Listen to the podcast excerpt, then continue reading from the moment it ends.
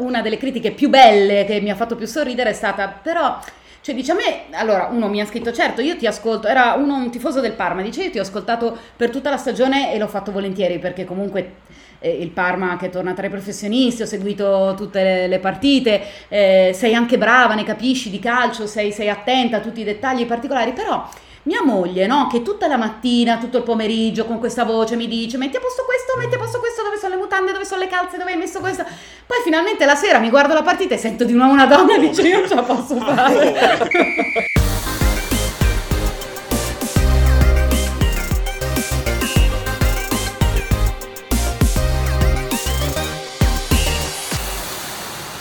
Amiche e amici di Radio Canà, buonasera e benvenuti alla diciassettesima puntata. Questa sera siamo molto molto fortunati di avere con noi un ospite d'eccezione, professionista di riferimento per il settore media, giornalista e telecronista ai microfoni di Sky per il calcio femminile, Gaia Brunelli. Buonasera. Ciao, buonasera a tutti. Con noi per approfondire i temi relativi all'anno che verrà del calcio femminile abbiamo il nostro direttore, direttore ormai, Francesco Di Stefano. Onesto mestierante alla vigna del Signore, come diceva qualcuno. Ciao ragazzi e Valentina Marrè, redattrice della nostra pagina 555 specializzata sul tema. Ciao, ciao a tutti. Gaia, approfittiamo eh, innanzitutto della tua presenza per conoscere meglio te e il tuo lavoro che in quanto appassionati ci, ci affascina. Eh, noi ovviamente siamo qui in rappresentanza della redazione e abbiamo anche raccolto un po' le domande che venivano dai nostri ragazzi e quelle delle pagine eh, cui, nelle quali noi eh, interagiamo. Quindi la prima domanda che ti faccio in realtà è abbastanza personale perché nel piccolo, diciamo, anche io faccio, come dire, ehm, giornalista in presenza sullo stadio. Eh, ero presente ad esempio il giorno della premiere di Juve Fiorentina a Torino ed ero presente in tribuna stampa a San Siro per Juve. Cioè uno serio vuol dire. Personalmente... Sì, esatto. Cioè, faccio, vieni, faccio vieni quello... solo quando gli stadi sono belli, bravo, bravo. Non, non, esatto, è, non è, che ti cioè, faccia proprio onore questa cosa. Vieni nei campetti di fango dove poi scendi a fare le interviste e ti riempi fino alle ginocchia. No, no, San Siro e l'Allianz, va bene. Sei venuto anche alla finale mondiale a Lione o lì no? Ci avevo provato, purtroppo non sono riuscito a trovare eh, Guarda un Questo... po'. La, giu- la giustizia, vedi? Esatto. Guarda, mh, mm, per quanto riguarda quelle gare, personalmente la cosa che mi è piaciuta di più è il fatto di veder passare, diciamo, dalla mh, mm, dimensione eh, piccola, se vuoi quasi dilettante, fino a grandi tempi del calcio. Eh, ti volevo chiedere tu come hai vissuto questi momenti. Beh, guarda, allora l'Allianz credo che sia indimenticabile sotto tutti i punti di vista, perché avere 40.000 persone comunque presenti in uno stadio così bello come quello della Juve, il più bello in Italia in questo momento, mh, mm, è stato sicuramente una delle emozioni più forti della mia carriera. Eh, ce ne sono state tante eh, riferite a stadi e di emozioni nella mia carriera, non solo nel calcio femminile, nel calcio maschile eh, il Tardini di Parma è il primo che mi ha dato la grande emozione di vivere il ritorno tra i professionisti del Parma con 20.000 spettatori per Parma Delta Rodrigo e ti assicuro che lì veramente parliamo di dilettanti.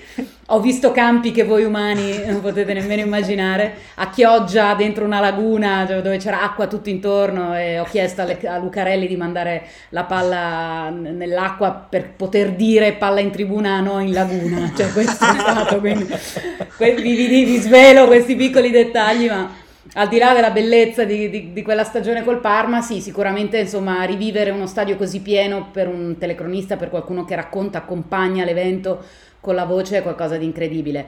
Um, a San Siro purtroppo non è stata la stessa cosa, dico purtroppo perché San Siro è un po' il mio stadio, io sono di Milano, sono nata e cresciuta a Milano, sono, frequento San Siro fin da quando credo ho mosso i miei primi passi molto presto.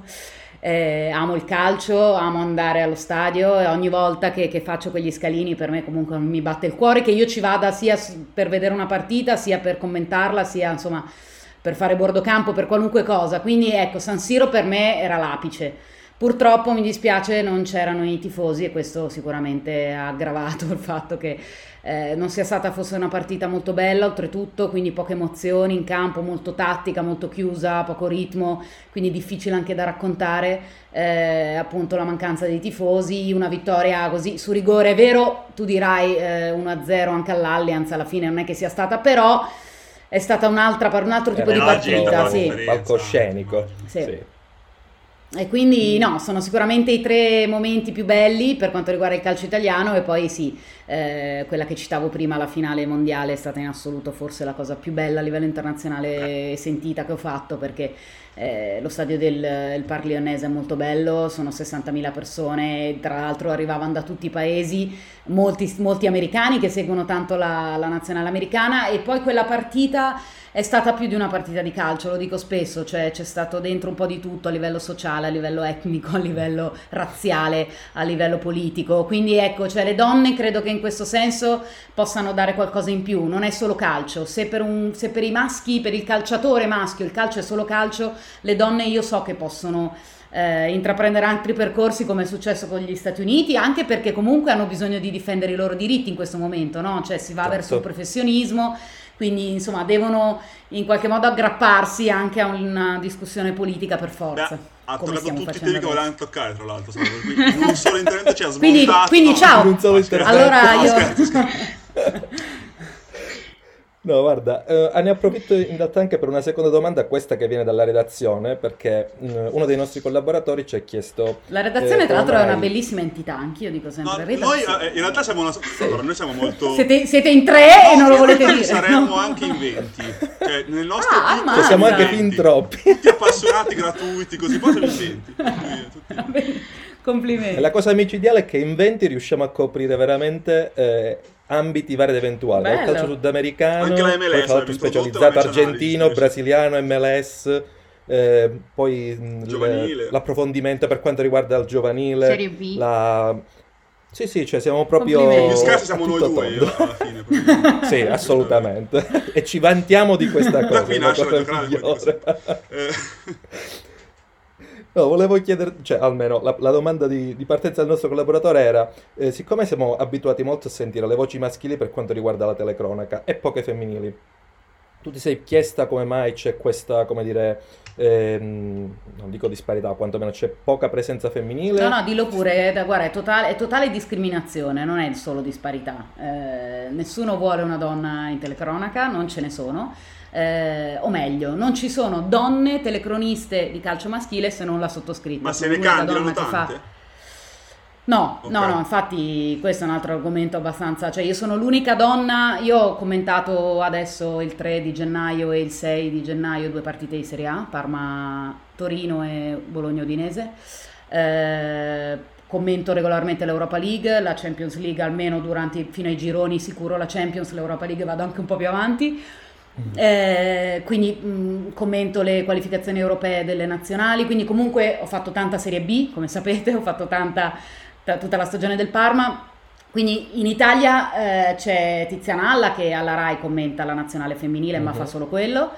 Eh, Sarameni che però fa calcio, tutto il calcio minuto per minuto che è un po' diverso che fare una telecronaca, nel senso tu intervieni dal sì. campo, sei una sorta di, non dico bordocampista, ma inviato sul campo che racconta un po' come... però è diverso che stare proprio sul ritmo della telecronaca. Quindi in Italia sono l'unica, essere l'unica non è bello, nel senso che io vorrei che ci fosse più, molto più mercato, molta più competitività, ma come in tutti adesso per parlare un po' a livello economico, se non c'è domanda, se non c'è, domanda non c'è offerta e viceversa.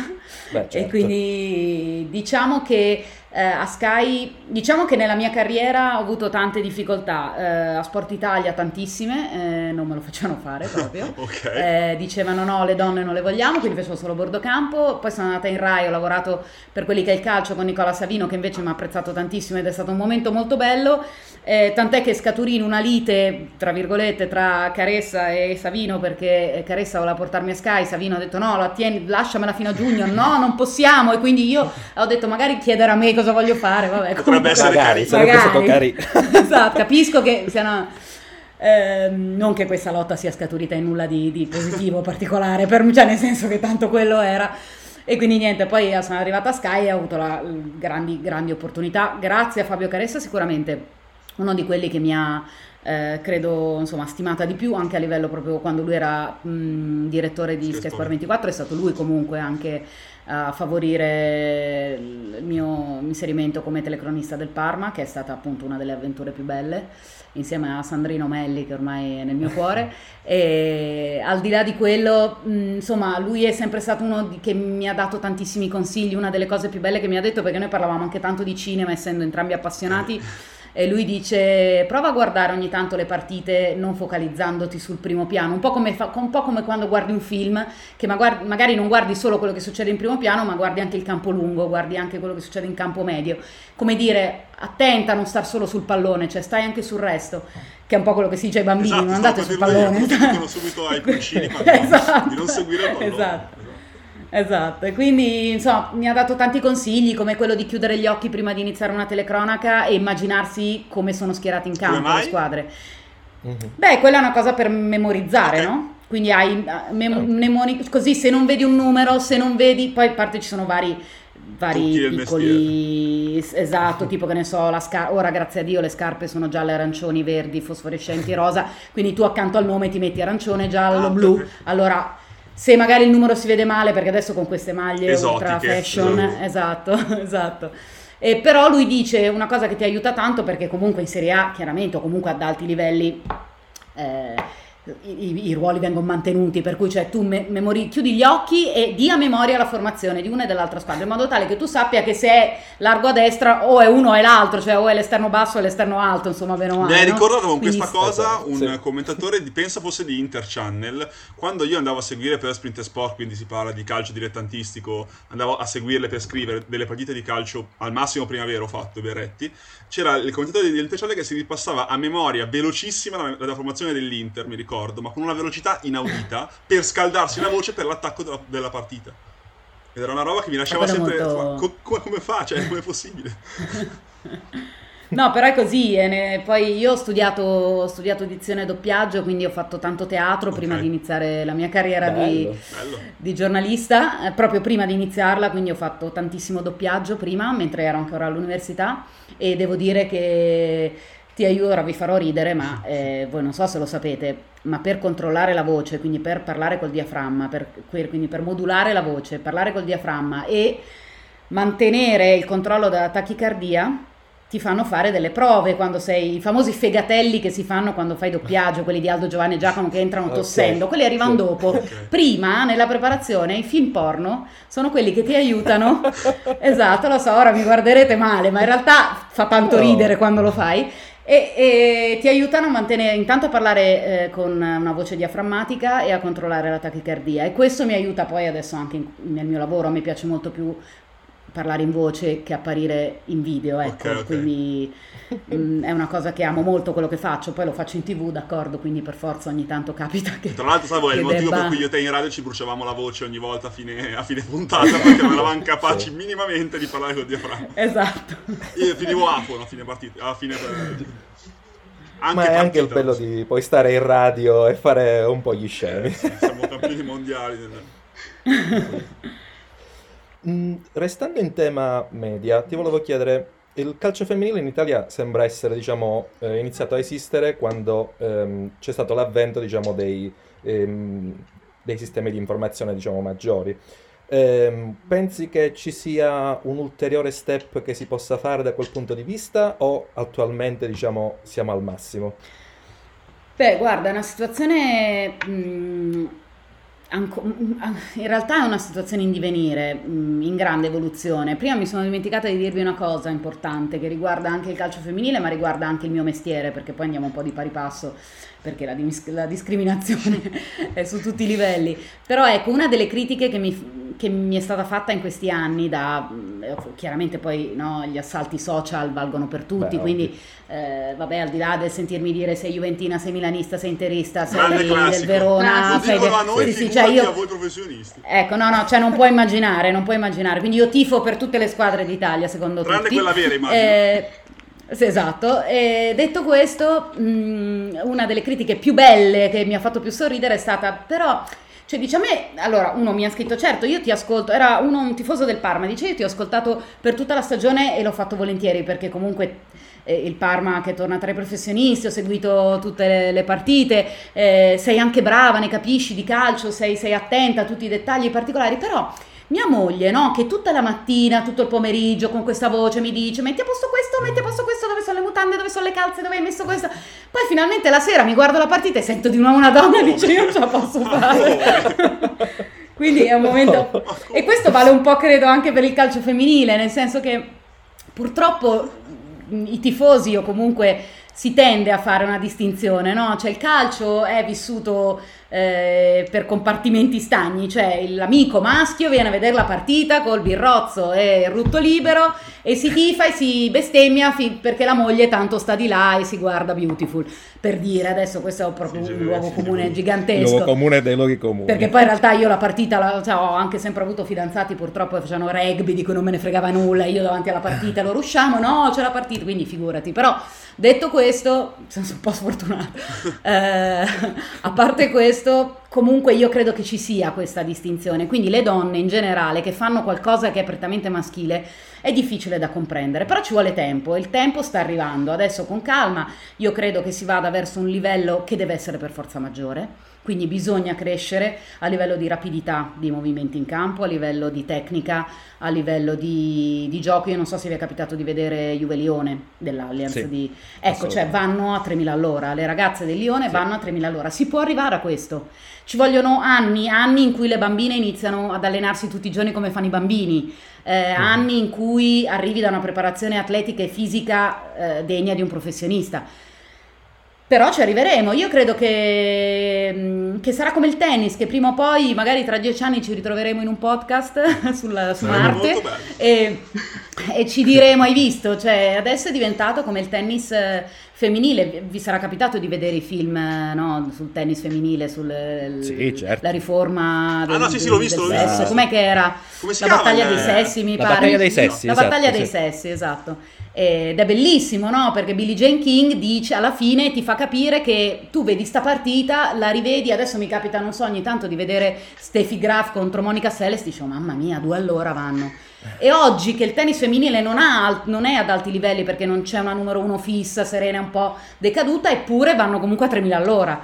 Quindi arriveremo, ci arriveremo, ci vuole un po' di tempo. Che è un po' il problema, Gaia, se mi permetti, che fanno anche a noi, nel senso che a noi abbiamo ricevuto delle critiche assurde in passato, siamo stati tra le prime pagine a includere nella stessa realtà il maschile e il femminile e ci hanno fatto un mazzo tanto dicendo ma perché li seguite?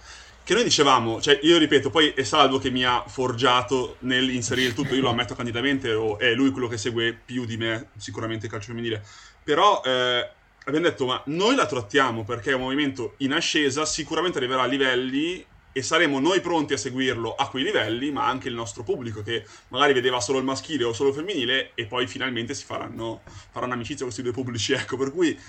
E, e poi da, da Ed è punto così. di vista... Ed è Da così. quel punto di vista il mondiale, ad esempio, ci ha Esatto, Salvo, infatti a- mi hai rubato le parole perché infatti so che volevi arrivare lì, nel senso che tu mi parli di media e certo Sky, eh, il fatto che, che Sky, che l'avvento di Sky nel femminile ha fatto tutta la differenza del mondo. Eh, ma per dirvi, l'altro giorno ero a Chiavari per la Supercoppa e mh, ho incontrato il presidente dell'Entella che conosco perché ho fatto tanti anni di B e mi dice, eh, insomma, vorremmo tornare su Sky. Adesso, chiaramente, una, detta così, perché comunque Sky ti dà questo. Sky ti Visibilità. dà una visibilità che chi- non ti dà nessun altro, con tutto il rispetto davvero per le altre piattaforme, però... eh, poi Sky quando ha un prodotto lo valorizza, eh, che sia il carling, che siano le freccette, che sia eh, tiro a segno. Io guardo anche lo eh, snooker su Sky, sono sincero. Ecco, appunto, lo lo snooker anch'io lo guardo volentieri. No, no, lo guardo anch'io perché mi piace. Però è così, è così, cioè il prodotto valorizzato su Sky è proprio un'altra cosa. Quindi quel mondiale, quel mondiale ha fatto innamorare tutti, eh, perché, perché le azzurre sono andate forti, perché forse anche sulla scia del rammarico della Russia eh, di- di- dell'anno prima. Eh, quindi sai, tan- tante piccole cose, eh, il destino ha voluto che comunque quel mondiale fosse davvero il crocevia per arrivare a seguire e a interessarsi al calcio femminile. Mm, è un, bellissimo, è un bellissimo spot per i bambini, le ragazze non si tuffano, non, fanno, non si vedono mai il giorno dopo i video di quello che ha simulato, quello che non ha simulato, quello che eh, ha sputato, quello, cioè sono ragazze che dicono noi preferiamo segnare piuttosto che buttarci perché il nostro obiettivo è quello. C'è tanto, tanto buono in, ancora nel calcio femminile, speriamo che insomma non venga contaminato con, con, quello che purtroppo è il brutto del calcio maschile, speriamo invece che venga contaminato col buono e cioè con una visibilità e, e un business, perché poi alla fine il calcio sì. è business, quindi ci aspettiamo Beh, che sia questo. Io prima di lasciarti le grinfie di Valentina, che vuole farti un sacco di domande, che però ha parlato poco, vero, ma è, è da copione, è da copione. Eh, okay. praticamente volevo chiederti di noi, come ti dicevo, sono ancora quello che segue un po' di meno il movimento, eh, perché ho ancora una componente forte di curiosità e una minor com- diciamo, componente di competenza o comunque di cultura del calcio femminile per adesso. Però sono appunto molto curioso al riguardo e quindi ti chiedo, essendo appunto la prima puntata nostra del 2021, volevo chiederti anche una prospettiva del prossimo quinquennio, nel senso che il quinquennio precedente è stato quello che ha portato il femminile a passare da un calcio dilettantistico a uno professionistico nel prossimo quinquennio della nazionale italiana e in generale de- del movimento italiano, ti aspetti quindi un, piazza- diciamo, un, piazzamento alto negli europei o ancora più alto nei mondiali? Oppure secondo te potrebbe ancora essere un quinquennio, diciamo così, eh, in cui si cresce ma non si arriva a un risultato magari? Beh, saranno cinque anni che porteranno un cambio generazionale importante perché Sara Gama eh, ha 31 anni, perché Laura Giuliani va bene 27, però insomma, cioè quelle che abbiamo conosciuto al mondiale sono, diciamo, in addirittura d'arrivo a livello sì, mh, mm, insomma, credo abbiano vissuto, probabilmente faranno tutte, tutte, quelle che ho citato, comunque tutte le europeo, sperando naturalmente che l'Italia si qualifichi, cosa che ancora non è successa. Eh, però voglio dire, con ottime prospettive ci qualificheremo all'europeo, mh, mm, che sarà bellissimo perché sarà in Inghilterra. Esatto. Sapete che c'è stato il record di presenza sì. a Wembley sì. per la nazionale femminile, quindi comunque credo sì. sia davvero un momento molto importante anche nonostante la Brexit, nonostante tutti i deliri britannici. Europa, posso permettermi di dire. Esatto, esatto, esatto, espatriamo tutti. E, però ecco, credo che l'europeo sarà un crocevia fondamentale anche perché poi appunto sarà l'anno anche del professionismo, il 2022, quindi credo che insomma da lì si passi, prima ancora di parlare dei, del prossimo mondiale, credo che europeo e professionismo saranno due passi leggendari, ecco. E sì, mi aspetto che facciano bene al Tra l'altro poi sì. c'è che da valutare la prossima generazione di calciatrici italiane per capire che secondo me, che secondo me è più forte di questa okay. è quello che ti voglio dire okay. proprio grazie a, è, è, chiaro che è grazie a questa che quelle che arriveranno dopo si sono potute allenare tutti i giorni hanno potuto fare una vita da professionista hanno potuto dire il nostro mestiere è la calciatrice. Quindi arriveranno molto più pre- preparate atleticamente, tecnicamente e, e, quindi credo insomma che sia solo un bene con ecco, quello che è successo finora. Vale, vai, scatenati. Io? Ah, parliamo vai, di Serie. Tocca a me, tocca a me. Parliamo di Serie A. Prima, allora, abbiamo visto che fino a questo momento la Juventus sembra inarrivabile. Per ora chi ti ha deluso e chi ti ha sorpreso come squadre, come giocatrici fino a questo momento? Allora, chi mi ha deluso e chi mi ha sorpreso? Beh, è una domanda difficile intanto perché siamo più o meno a metà, è vero, la Juve è costante, continua a vincere, continua a fare molto bene, eh, sono state molto sfortunate in Europa perché credo che il loro obiettivo sì. fosse quello di andare avanti il più possibile. Eh, chi mi ha deluso forse, ecco, ti dico la Roma, anche se poi sono memore da quella bellissima semifinale di Supercoppa che ha giocato contro la Juve dove ha fatto molto bene, esatto. dove meritava di più e quindi per una volta è stata sfortunata anziché non riuscire a concretizzare, cosa che invece ha fatto nella prima parte di stagione. Mi dispiace intanto perché Betty è una mia carissima amica Bavagnoli e quindi faccio un po' il tifo per lei, nel senso buono del termine, mm. eh, però la Roma ha delle giocatrici molto forti. Eh, e, e, gioca il calcio più bello in. Italia, cioè proprio una manovra avvolgente da destra a sinistra, insomma quello che si chiede, no? quando il, il gol più bello per, per, antonomasia è quando inizia da destra e finisce a sinistra, quindi insomma eh, gioca veramente bene, manovra avvolgente, mh, tecnicamente valide di prima, veloce, bello, peccato che concretizzino poco e quindi mi ha un po' deluso perché vorrei che, cioè secondo me meriterebbero di più ma manca un po' quella roba lì. Che invece quella roba lì, sempre, che non so definire se non quella roba lì, eh, ce l'ha il Milan, perché Ganz, insomma, se, se era, segna sempre lui, non, è, non era Pelé, non era Maradona, eppure segnava sempre lui, quindi è proprio quello che a volte ti dà un allenatore. Betty è una carissima amica che non farebbe del male nemmeno al peggior serial killer, eh, Ganz è invece un gran... Salutiamo Maurizio Ganz, grazie. Con cui gioco tantissimo a padel e quando siamo io e lui spesso vinciamo e lui è competitivissimo, lo sono anch'io devo dire, eh. però ci ammazziamo in campo, cioè ci ammazziamo nel senso che odiamo gli altri, poi di solito giochiamo contro Beppe Bergomi e Beppe Baresi, per cui c'è questa sorta di, di momento drammatico. Vabbè, ma al di là di questo, quindi no, lui è molto competitivo in tutto quello che fa, questo era per dire. Quindi si vede perché il Milan scende in campo così, gioca meno bene della Roma, però quel, quella parte, diciamo, psicologica, eh, emotiva, porta il Milan a essere secondo in classifica, meritatamente, perché comunque ha fatto bene anche contro il Sassuolo prima di, della sosta. Quindi eh, diciamo che mi ha sorpreso il Milan e mi ha deluso la Roma, mettiamola così. Va bene, io ti volevo chiedere, negli ultimi due anni sono arrivate diverse straniere in Italia, ehm, però recentemente c'è stato il problema con anche il decreto crescita, quindi potrebbe anche causare un taglio negli investimenti in genere eh, per quanto riguarda i club maschili, con influenza magari anche su quelli femminili. Questo eh, pensi che mh, de- potrà determinare un problema appunto per il movimento in Italia o comunque sia non dovrebbe esserci? Ma guarda, adesso cosa? sono ancora tre i posti per gli extracomunitari in Italia, nel femminile, eh, quindi già ad esempio solo quello è abbastanza ridotto.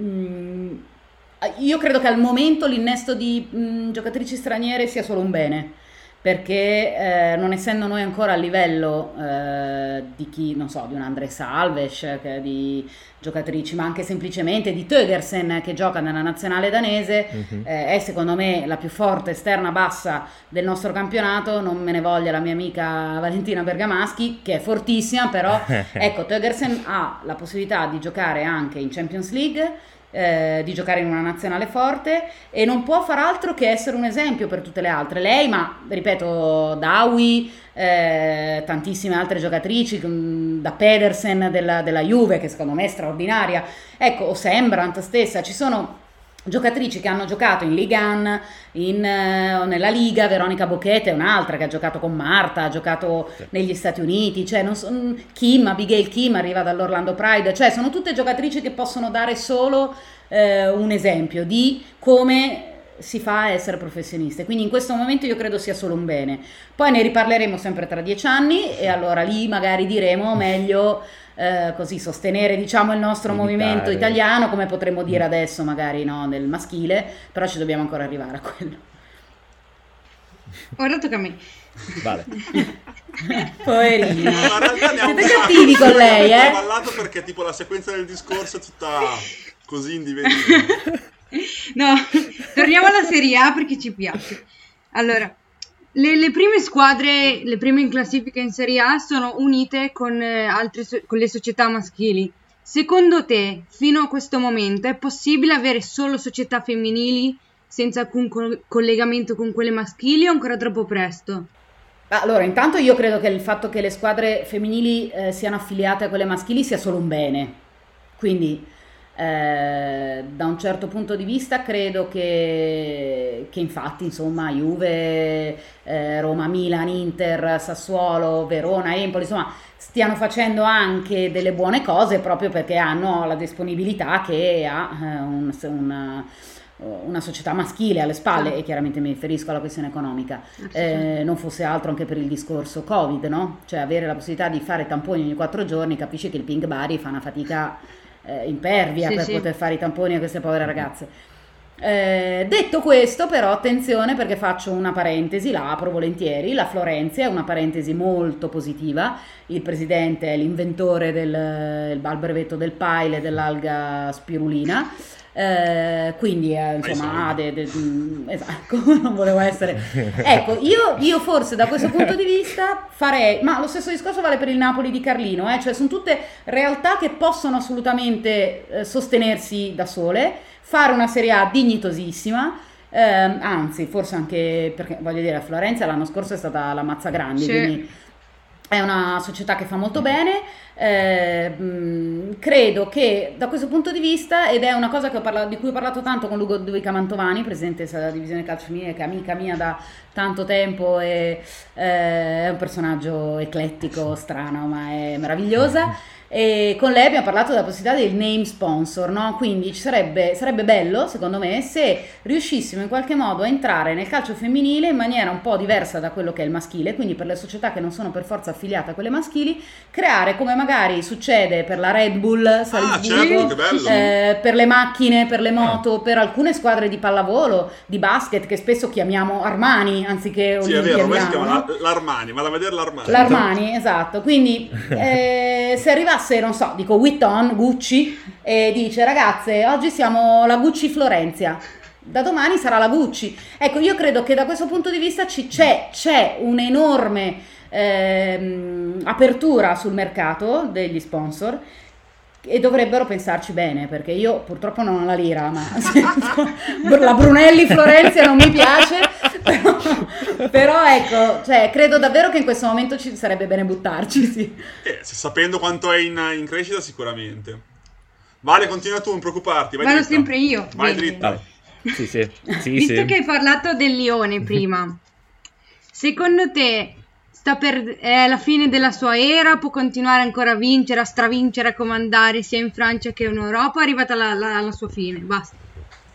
No, beh, mi sembra che siano fortissime. Io impazzisco per la catena mancina, ah. Karshawi, Majri, cioè per me sono due ragazze che giocherebbero con il leone maschile serenamente. Eh, nel senso, C'è dei scigli perché potrebbe tranquillamente. Ah. sì. A me piace Cascarino, se devo essere sincero. Beh, Cascarino è fortissima, è vero, sono d'accordo con te. Sono tutte molto forti e pensa che manca la più forte eh di tutti, il pallone d'oro. Eh, due esatto. anni fa ad Heidelberg eh, che me la sono persa via poi sì, sì si è rotta il eh, crociato eh, ma sta ma per quando... rientrare sì No, lei ha detto io per rientrare, lei è un po' particolare eh, perché appunto ha fatto anche questa campagna contro la Danimarca in cui, eh, quindi insomma diciamo che da un certo punto di vista eh, tornerà, tornerà perché ha detto io voglio essere al 100% quando, quando tornerò, voglio stare bene e quindi insomma non, finché non sto benissimo non torno che insomma poi lei è particolare, però è giusto anche che sia così. Forse per una che è stata la più grande di sempre ci sta che vuoi essere al massimo livello.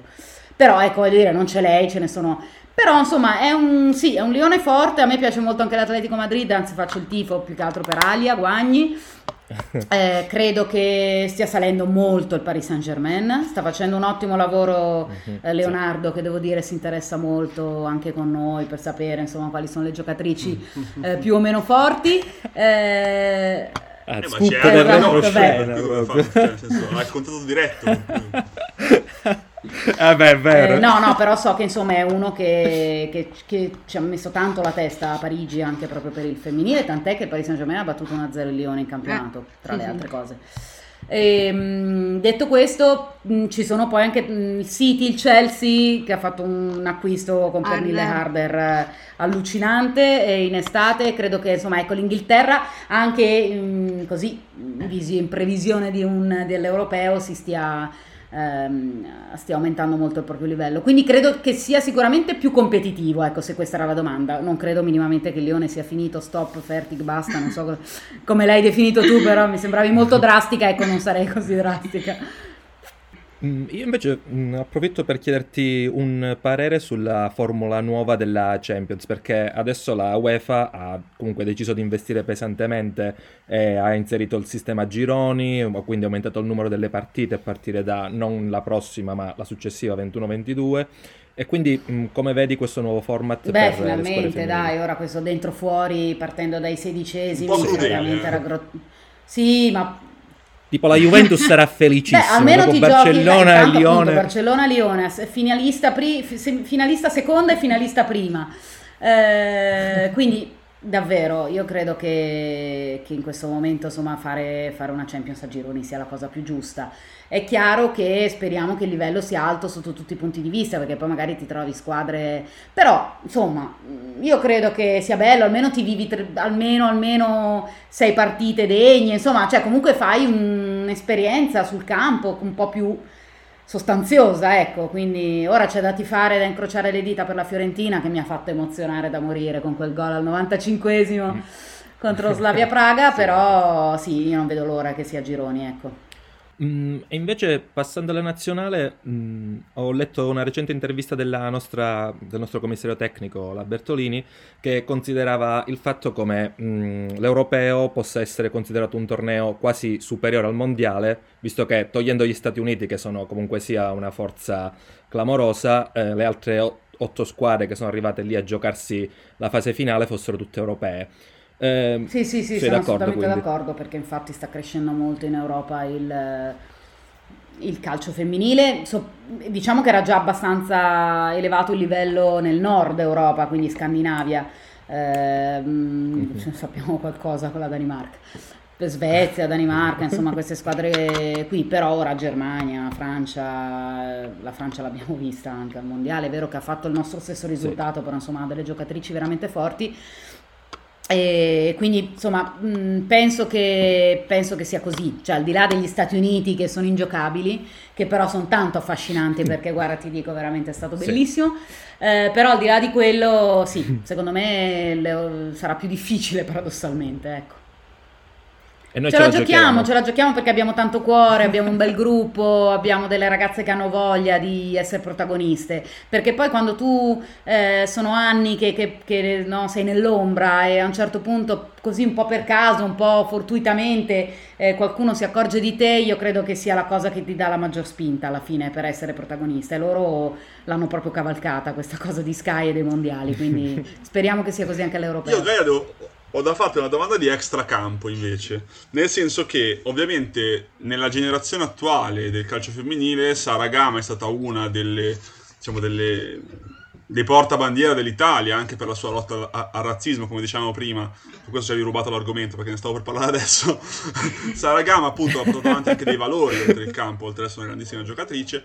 E Rapino per l'America e nel mondo ha portato avanti i suoi ideali LGBT e per il femminismo. Secondo te, nella prossima generazione, vedi già un uomo, una, diciamo, una calciatrice copertina eh, di questo livello che porti avanti altri valori oltre a quelli calcistici?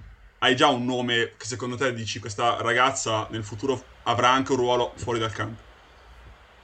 Ma guarda, allora sicuramente come hai detto tu, eh, hai citato due che, che, sono proprio l'emblema, no? nel senso che sono due ragazze che, che possono eh, essere qualcosa anche al di là del calcio ed è, credo sia il loro grande valore aggiunto.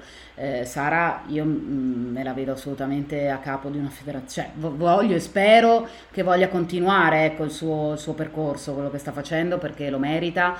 Eh, ieri è stata, abbiamo fatto un'intervista molto bella in cui finalmente l'ho vista ridere, ho detto ah, bello vedersi ridere perché lei è sempre molto ruvida. Anche la Catra quindi... ha, ha, riso pochissimo, cioè Catra la imboccava sì, sì, con delle robe simpatiche, lei faceva fatichissima a ridere. Però alla fine, guarda, di giovani ce ne sono tante interessanti. Ti cito due, una è Aurora Galli che è ancora molto giovane, 23 anni, l'altra è Valentina Bergamaschi perché sono due ragazze intanto molto forti. Quindi è chiaro che per diventare qualcuno sì. devi essere anche molto sì. forte.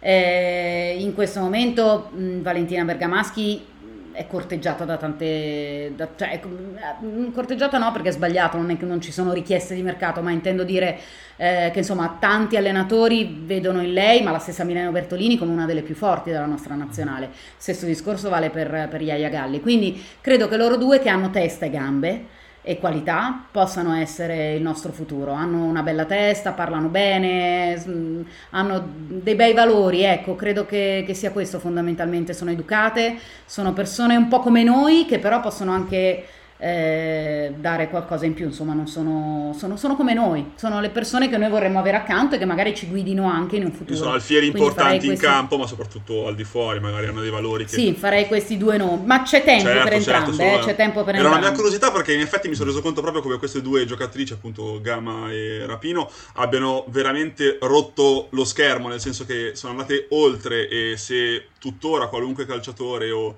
appassionato di calcio dovesse dire chi è il calcio femminile, gli verrebbero in, no- in, mente i nomi probabilmente di Gama o di Rapino, se deve essere italiofilo. Sì, penso di sì.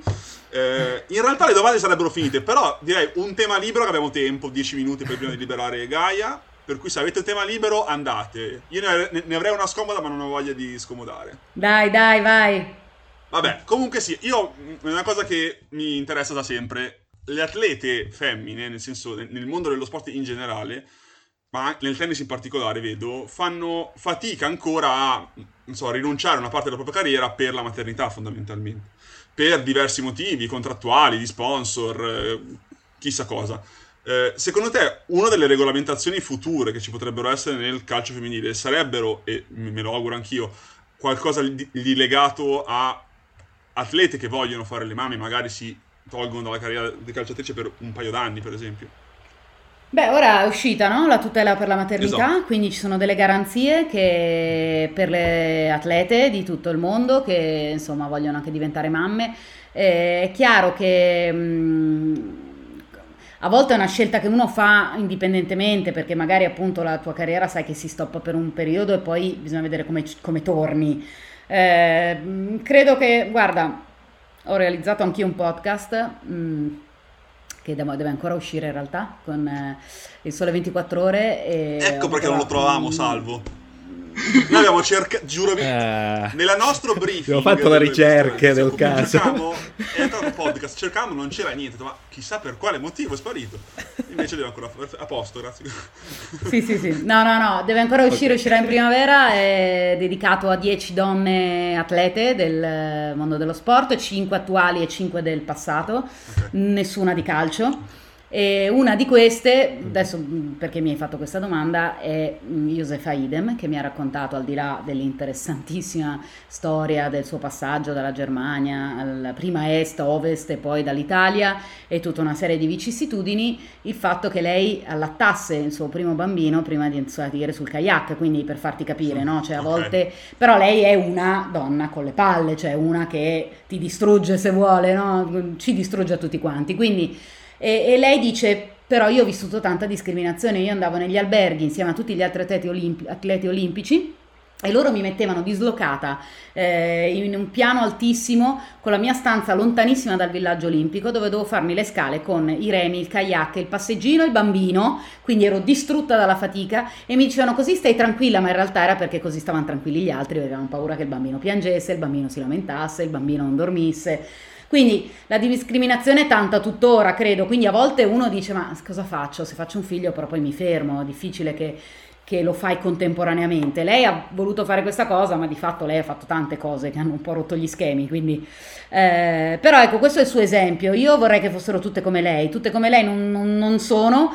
Però spero che, che insomma, le tutele mh, arrivino Perché in, maniera seria. Perché poi magari evita, non dico evita di fare un figlio, è un po' troppo forse, però magari ci eh. pensa un paio di volte perché Beh, ci dice, pensi, eh, ok, sì, ma dopo eh, sì. se non ho la tutela cosa faccio? E esatto. niente, questa era un po' la domanda. E soprattutto come torno? torno forte come prima, torno forte, torno, torno meno forte, quello ti, te lo poni. Infatti Serena Williams l'ha fatto quando ormai era... Anche la pennetta, però, costato... dopo la carriera mi sembra, ritardato la Sì, sì, però a Serena è quasi costato la vita perché lei ha avuto una trombosi mm-hmm. durante il parto sì. non indifferente, quindi insomma cioè, ancora un po' ci lascia. Eh, e ora sì è tornata, poi certo lei ti tira gli, sgal- gli scaldabagni quando giochi e vabbè, però non è più come prima. Cioè. Io? Vai! Hai parlato sì, di Eggenberg. Cosa lo vedresti in un futuro il duo d'attacco Eggenberg-Midema? Visto che qua in fantasia Fantastichiamo. Eh beh, insomma, bene. Beh, anche perché Midema secondo me in assoluto è la più forte prospettiva eh, del, cioè prospett, panorama del panorama calcistico europeo e mondiale, quindi Hegerberg e Midema sono due giocatrici che attaccano molto la profondità entrambe, eh, quindi forse dovrebbe snaturarsi un po' più Hegerberg, lasciare Midema una so come diciamo da, a giocare da, da, vera prima punta e lei cercare di giocare più da seconda. Forse non sono proprio compatibilissime se vuoi a livello tattico però insomma averne due così forse. Rinunci e, e dici vabbè insomma fate un po' quello che volete quindi quasi, se quasi. andate tutte e due sul primo palo pazienza cioè, una ragione. Una, una delle due la prenderà Guarda, l'ultima te la faccio io, ma una mia curiosità. La prima partita che vidi, eh, ad esempio, che mi accese proprio la passione per il calcio femminile fu Brescia-Liverpool, quarto di Champions League, eh, all'epoca un risultato clamoroso. Eh, ti ricordi qual è stata la tua prima partita? Di calcio femminile? Sì. O in generale? No, no, di calcio femminile. Femminile, femminile. Sì, dai, femminile. Eh, beh, di calcio femminile, beh, l'ho giocata, quindi ho giocato la Coppa UEFA e ah. ho giocato contro varie squadre, anche ho giocato nel Milan, quindi eh, la prima partita che ho giocato non me la ricordo neanche, pensate, vabbè, in campionato, in Serie A giocavo, poi vabbè, ho giocato questa Coppa UEFA, mi ricordo una squadra danese che mi sembra fosse il eh, Larus o qualcosa del genere, ci hanno massacrato, mi ricordo grandi gomitate, pestoni, una serie di di infamità incredibili. Invece la prima partita di calcio in assoluto, perché, ero, perché non avevo ancora iniziato a giocare a calcio, perché sappiate che mia madre non voleva mandarmi a giocare a calcio. Io ho giocato a tennis per tantissimi anni, ah. eh, però il calcio era la mia grande passione. Finalmente a 16 anni ho detto: Mamma, vado a giocare a calcio. E lei: No, diventi come Roberto Carlos, ti vengono in quei polpacci grossi. Io dico: Mamma, ma voglio andare lo stesso. Insomma, vabbè, alla fine, dopo varie liti, sono riuscita ad approdare in tarda età al calcio però la mia prima partita l'ho vista a 11 anni, non vi dirò che partita è perché poi si svela troppo, ma vi dico che la notte io ero talmente emozionata che non ho dormito tutta la notte, cioè manco l'arrivo okay, di Babbo okay. Natale, era così emozionata. E eh, tutto, tra l'altro a 11 anni ci credevo ancora. E, e, a un certo punto mio padre durante la notte si sveglia alle 3 con calcoli alla cistifellea. Quindi io No, cioè domani c'è no. lo stadio, dobbiamo andare alle tre, la mia prima partita. Per cui lui, indomito, si fece delle punture nella pancia. Mi ricordo delle scene veramente pulp, cioè degne di, del peggior Quentin Tarantino. Ci ficchiamo in macchina, andiamo a sta partita, che peraltro finisce 1-1, per cui mi erano anche un po'. Così non ero proprio felicissima, e, però comunque entusiasta perché insomma... Eh. E niente, poi subito al pronto soccorso. Niente, operato d'urgenza la cistivella. Come finale triste. Però è tuttora vivo, per cui insomma alla fine è andata bene, non è che può mm, così menarmela per il resto della sua vita. Sei, sei, vivo, vegeto, stai benissimo. Noi tra l'altro facciamo poche interviste all'anno, Gaia, un po' per scelta, un po' per occasione, sempre molto grosse, devo dire la verità, sempre belle interviste cicciose, molto interessanti. Sì. Eh, per cui siamo sempre strafelici di intervistare professionisti del settore perché onestamente ci apre il mondo su una su qualcosa che, non, cioè, che, che, conosciamo, ma in realtà che ha tante sfaccettature, quindi siamo sempre mega felici, per cui grazie anzitutto di esserti prestata alle nostre grinfie. No, pensavo che arrivassi a dire sei stata la migliore di tutti quelli che mi Stavo per dirlo, mi hai fermata, mi hai fermata, stavo eh, per dirlo. Meglio di molti tuoi colleghi. Vabbè, vabbè, te la sei cavata. Abbiamo fatto Marianelle e Borghi per intendere con chi ti stai ah, misurando. vabbè. Stai misurando con vabbè, tanta però, gente grossa, è stato anche ste, ste, cui... Stefano, Stefano, Stefano deve stare molto calmo che vinco, vinco io. Con, con, Max, vabbè, Max gli voglio tanto bene, ci vogliamo tanto bene, quindi vabbè, a lui do va un bene, po' più okay, di... di... Grazie mille per la disponibilità Gaia. Grazie a voi. Grazie Francesco. A presto. Ciao. Grazie Valentina. Ciao. Ciao, ciao, ciao Vale. Ciao.